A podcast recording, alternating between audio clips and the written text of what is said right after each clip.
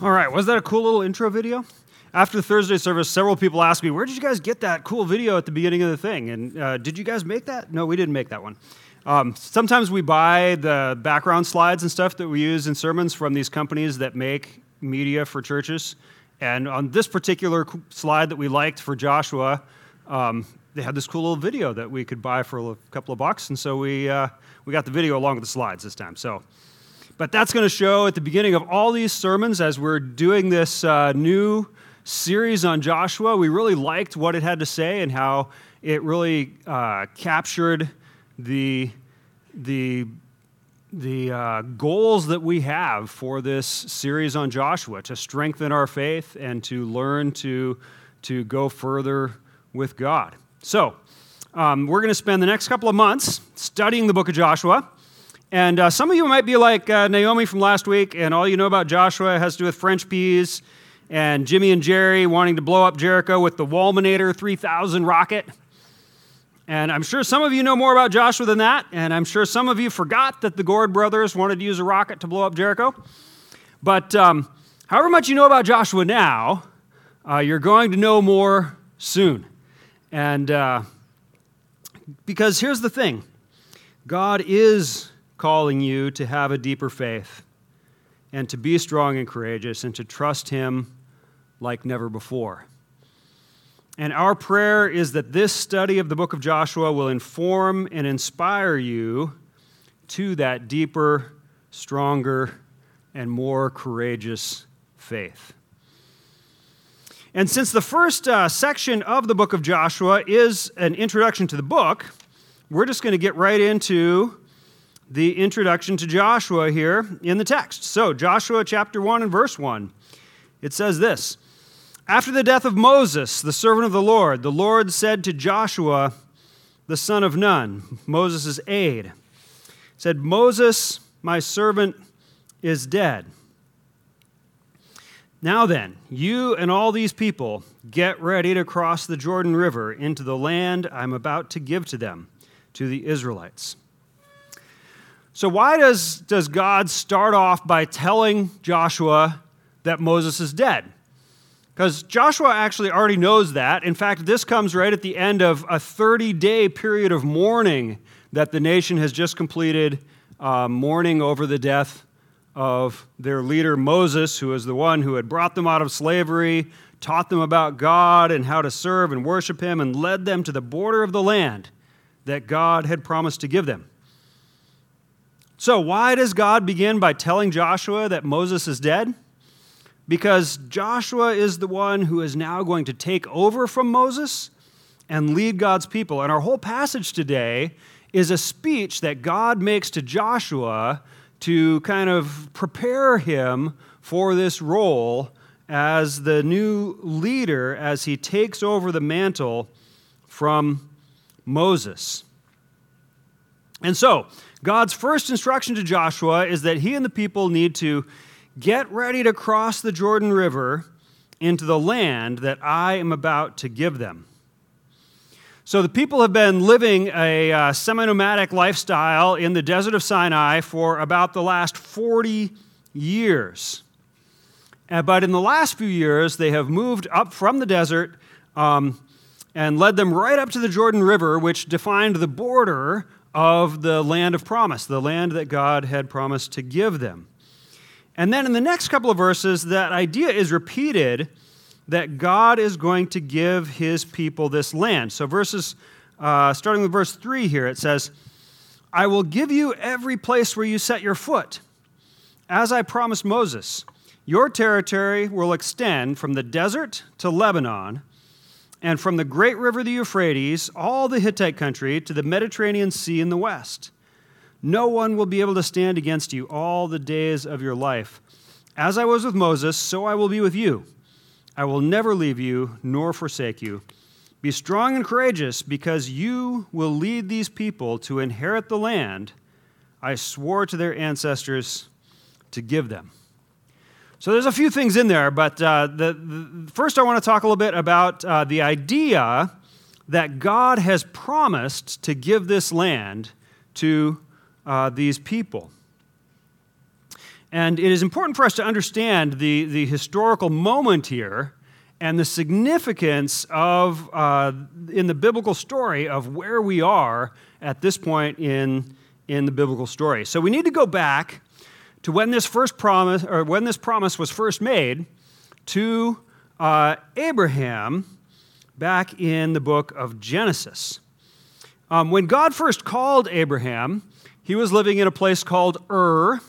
Funny name, but that was a major city in those days. In fact, it was, it was one of the largest cities in the world and in one of the most uh, uh, sophisticated and developed portions of the earth in what is today southern Iraq. And God told Abraham to leave his home there and go to a new place. And God didn't tell him what the destination was at the beginning. He just said, Go. And I'll tell you uh, on the way which way to go and, and where to, to settle along the way. And, uh, and he would find out where he was going later. And Abraham trusted God. Abraham said, Okay, God, I don't even need to know all the details. I'm just going to follow your instruction. Even if I don't understand, even if I don't know where I'm going, I'm just going to go. And so he courageously obeyed God. And he lived a semi nomadic lifestyle for the rest of his days. He lived in tents and traveled from place to place. And after some time, he made it to the land of Canaan, where he then, he still was kind of nomadic in that he would move around Canaan, but he wasn't moving great distances. He was just kind of moving around in the Canaan area. So he had kind of settled in that area. And it was then, when he was living there, that God spoke to Abraham again and made him some promises that we call the Abrahamic covenant. And this is from Genesis chapter 17. And here is what God said to Abraham in Genesis 17. It says, When Abram, his name was Abram at this point, God changed his name to Abraham uh, later on, so he's Abram. When Abram was 99 years old, the Lord appeared to him and said, I am God Almighty. Walk before me faithfully and be blameless. Then I will make my covenant between you, or between me and you, and will greatly increase your numbers. Abram fell face down, and God said to him, As for me, this is my covenant with you. You will be the father of many nations. And then he said, I will establish my covenant as an everlasting covenant between me and you and your descendants after you for the generations to come, to be your God and the God of your descendants after you. The whole land of Canaan, where you now reside as a foreigner, I will give as an everlasting possession to you and your descendants after you, and I will be their God. Then God said to Abraham, As for you, you must keep my covenant, you and your descendants after you, for the generations to come. And so God has told Abraham, in a little in another section there, that he would himself would die without taking possession of the land.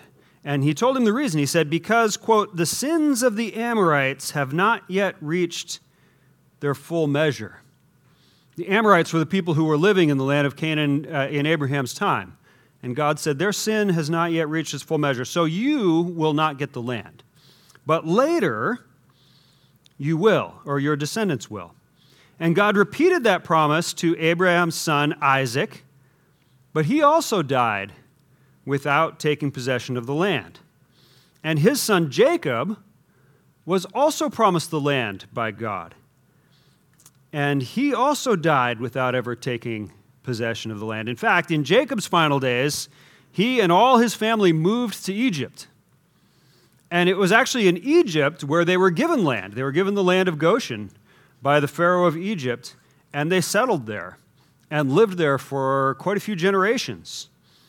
And it was in Egypt that the family of Abraham grew to be a nation. And, uh, but the initial goodwill that the Egyptians had there when they gave them the land, and, and Joseph was a ruler in Egypt and all those things, but that did not last. And after some time, the Israelites were made slaves there in Egypt. But then, after, after some more time passed, God called Moses to lead the people out of Egypt. And then there was all the miracles of the Exodus, the, the crossing of the Red Sea, the manna in the wilderness, uh, God causing water to come from the, the rock, um, and all these things as they, as they uh, left slavery in Egypt. And they were on their way at that point to the land that God had promised to give them. But there was something very important they needed to do along the way. And so God led them on a bit of a long road so they could go to Mount Sinai on the way, which was some some uh, miles out of the direct path. And God, at Mount Sinai, God revealed himself to his people. And he did this through thunder and lightning and darkness and storm and, and, uh, and all kinds of things. And also by giving them the Ten Commandments and the rest of the law as a written uh, document that they could then use to show them how God wanted them to uh, live as his new nation. And this law included a history of God and his people up to that point, including things like the story of creation and uh, the story of Noah and the call of their ancestor Abraham that we just read about. And even the recent history of their departure from Egypt was all written down um, during this time when they were at Mount Sinai.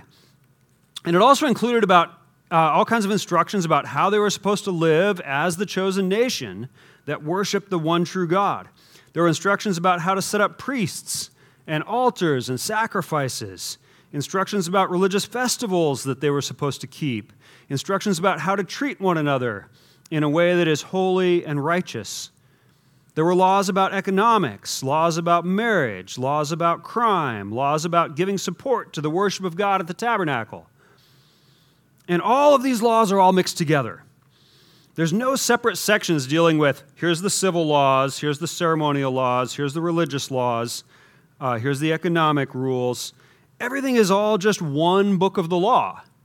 And it's all combined because God did not make any differentiation in our lives. He didn't say, okay, yeah, you have this segment of your life, that's your work life. This segment over here, that's your family life. And then over here, you have your religious life. No, God doesn't see your life as divided up like that. It's all your life, and all of it is to be lived for God and according to God's ways of doing things. And so that was the way he presented the, uh, the law to them at Mount Sinai. And, uh, and many of these laws that were given to the people at Sinai assumed that the people are living in the land that they'd been promised.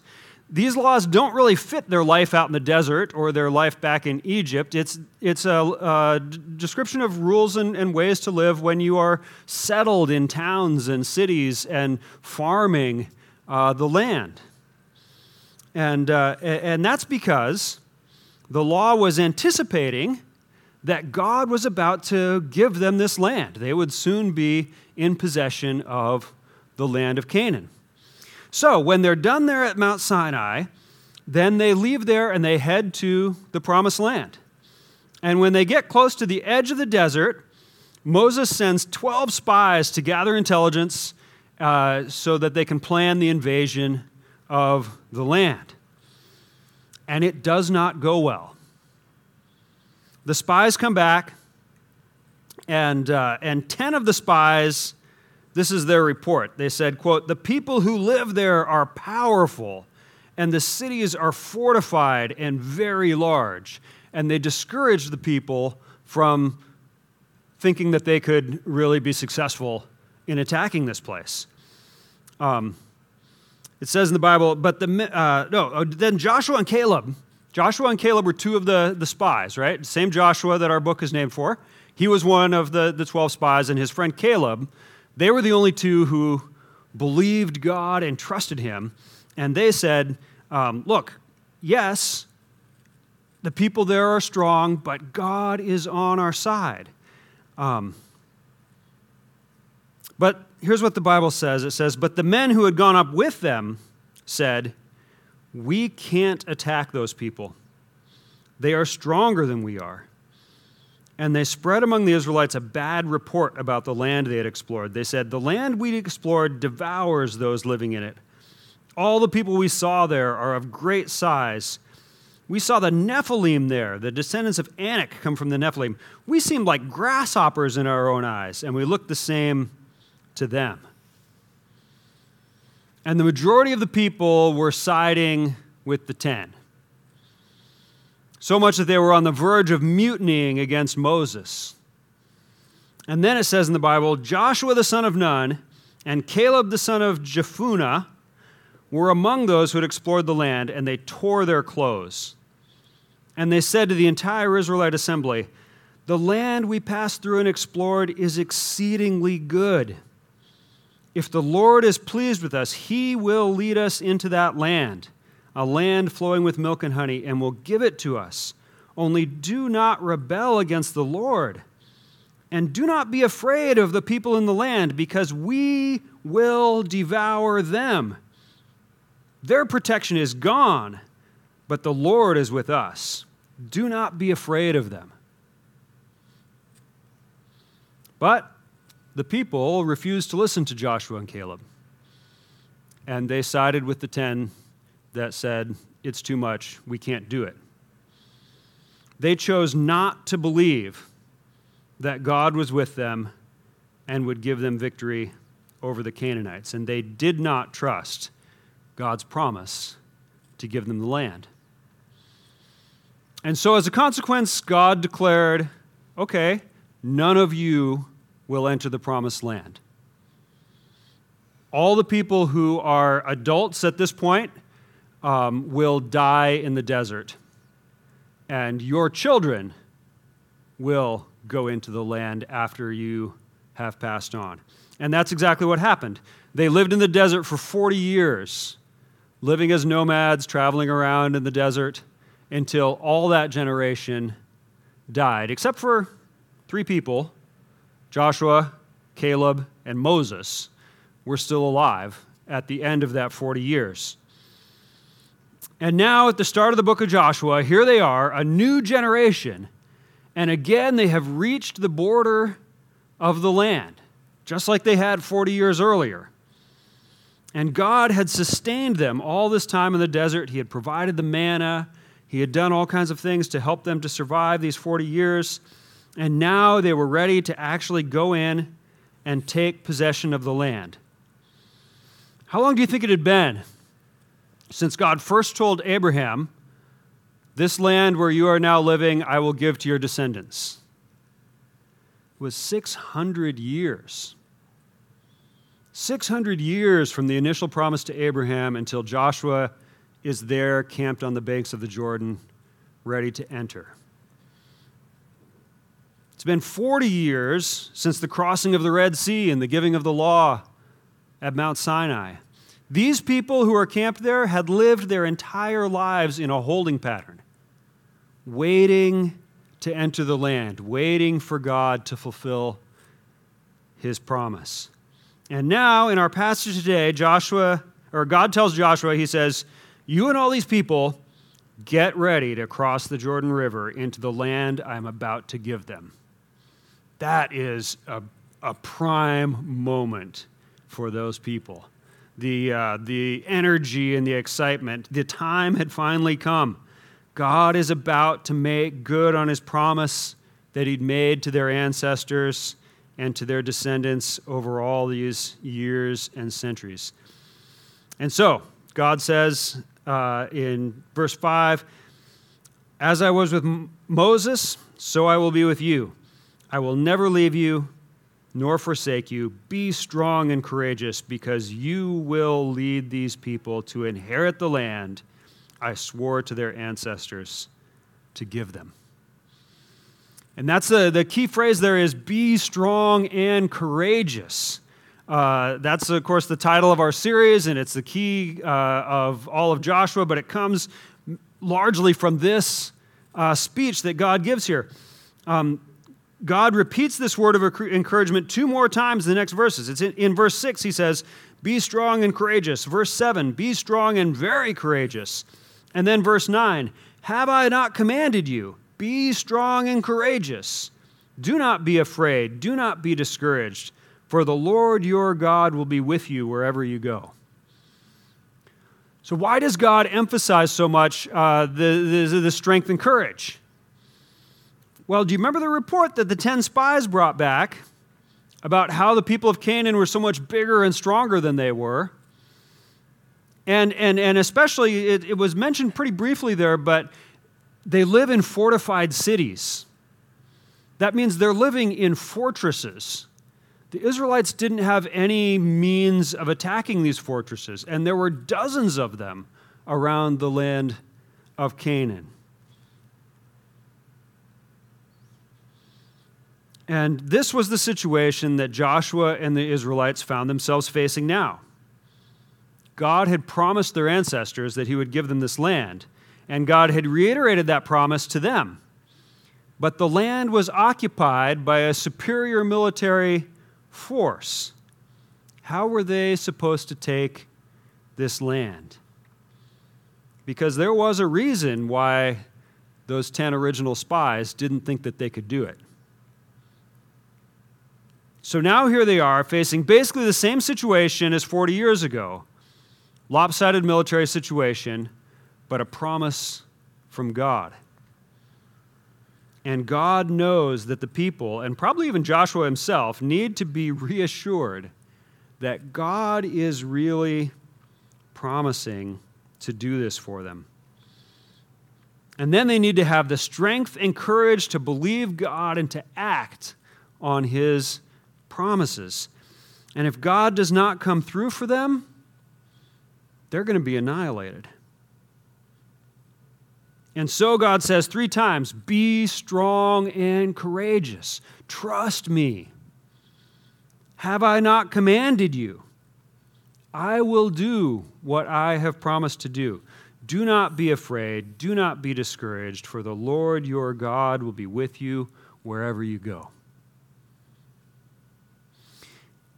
Now, at this point in the story, we need to talk a little bit about uh, how we, as uh, Alaskans living in 2021, uh, rather than as Israelites living in 1400 BC, how are we supposed to understand these instructions and these stories that God is giving to Joshua and his people? Right? For them, it was really clear. God was saying, here's what you do get ready to cross this river that's right there. And they walk across the river and, and attack these people. And we go off and do. And so for them, it was direct application of exactly what God was telling them to do.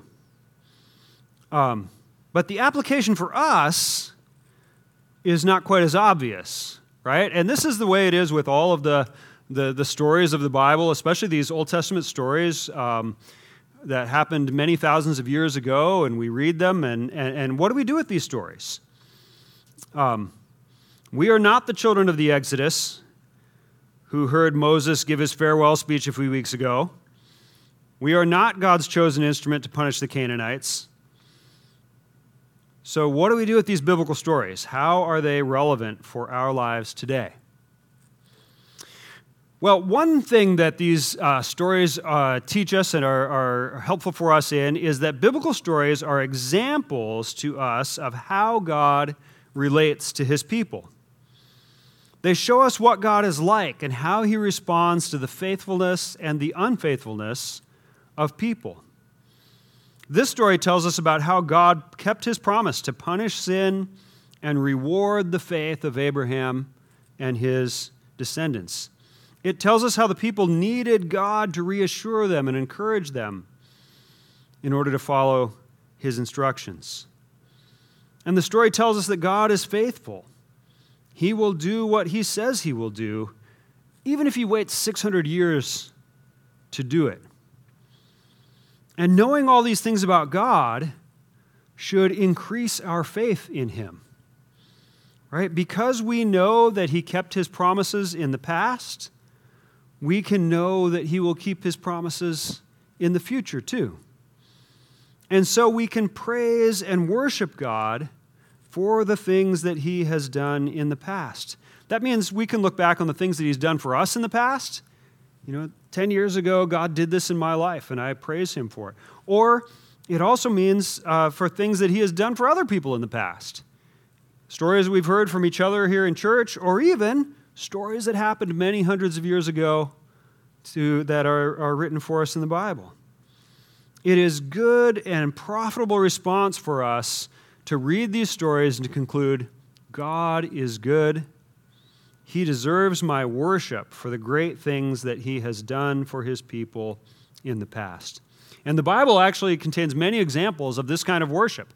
In the Psalms and in other places, uh, the, the, the, the writers look back on the stories of what God has done in the past and praise God for it. So, for example, Psalm 98, it says this it says, Sing to the Lord a new song, for he has done marvelous things. His right hand and his holy arm have worked salvation for him. The Lord has made his salvation known and revealed his righteousness to the nations. And how much more do we have reason to praise things like that than the people did who wrote this psalm? We now have the full, complete revelation of his salvation through Christ and his work on the cross. Another application for us to learn from the examples uh, are the people in the stories. Right? Uh, so, in the biblical book of 1 Corinthians, uh, Paul is talking about some of these stories from the Exodus, some of the things that happened to people along the way as they were coming up to uh, just before Joshua here. And he tells some stories, and then he says this in 1 Corinthians he says, Now these things occurred as examples to keep us from setting our hearts on evil things as they did. And then he gives a few examples um, of their sins that we should not imitate and the consequences of how those things happened. And, um, and so he says, you know, they set their hearts on, on grumbling, and so some of them died, and they did these other things, and then this happened to them. And he gives these examples. And then he says, a few verses down, he says, These things happened to them as examples and were written down as warnings for us on whom the culmination of the ages comes. So here's Paul he also is living many centuries after these stories that he's talking about. He's saying, Why did these things happen? Why were they written down? For us today, in Paul's day.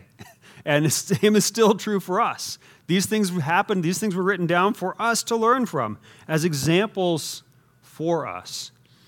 And of course, there's positive examples. Paul's speaking in that passage about some of the negative examples, but there's also really good things that people did. We'll see in the book of Joshua, for the most part, it's a positive uh, story of, of the success of God's people as they followed his commands. And we too can have success as we follow his commands and we follow their examples of trusting in God.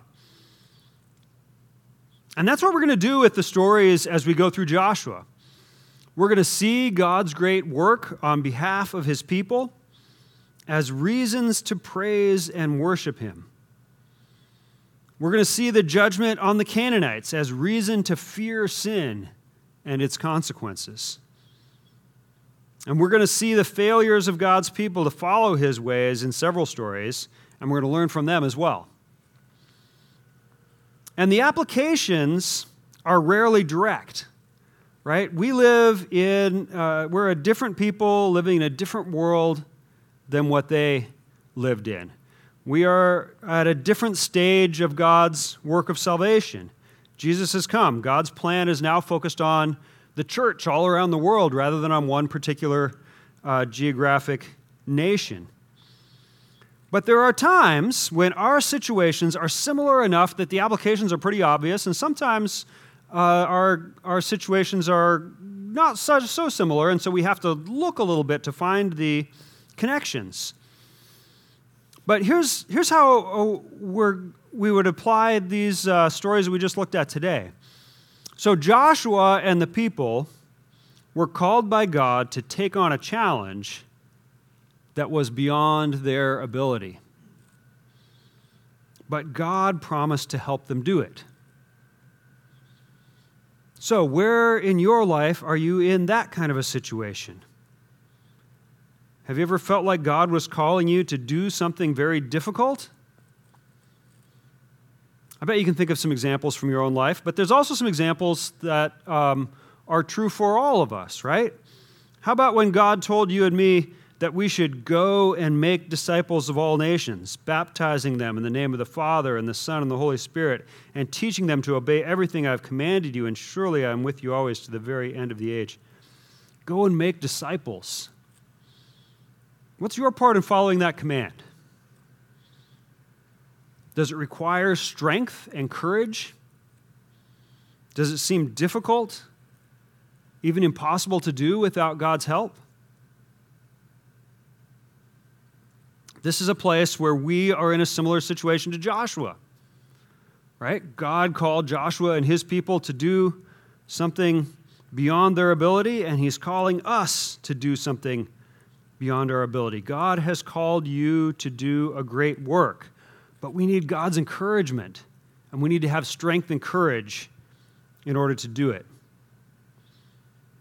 How about this instruction about our own progress toward spiritual maturity? It says uh, in the book of Philippians, it says, One thing I do, forgetting what is behind and straining toward what is ahead, I press on toward the goal to win the prize for which God has called me heavenward in Christ Jesus. All of us, then, who are mature, should take such a view of things. Does that sound easy to you? Does it sound like a challenge that requires strength and courage from God in order to achieve it?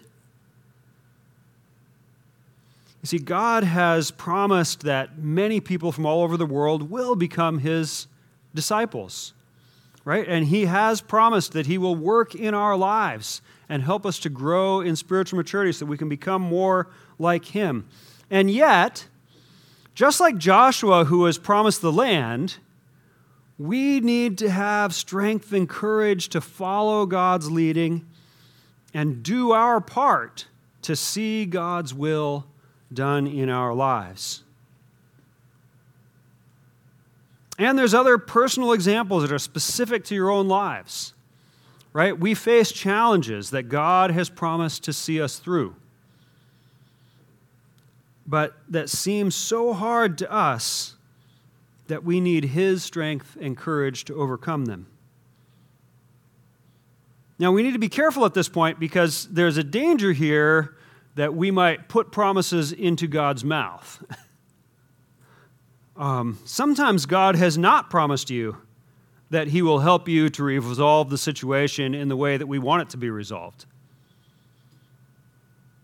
So we need to know the Bible and we need to know what God has really promised us. And when we're applying those promises to specific individual circumstances in our lives, we need to be cautious. But God has given us many promises, and His promises are relevant in many areas in our lives and many specific circumstances that we find ourselves in. Another thing that we see about God's promises in today's story is that sometimes God takes a long time to fulfill the things that uh, he has promised to do.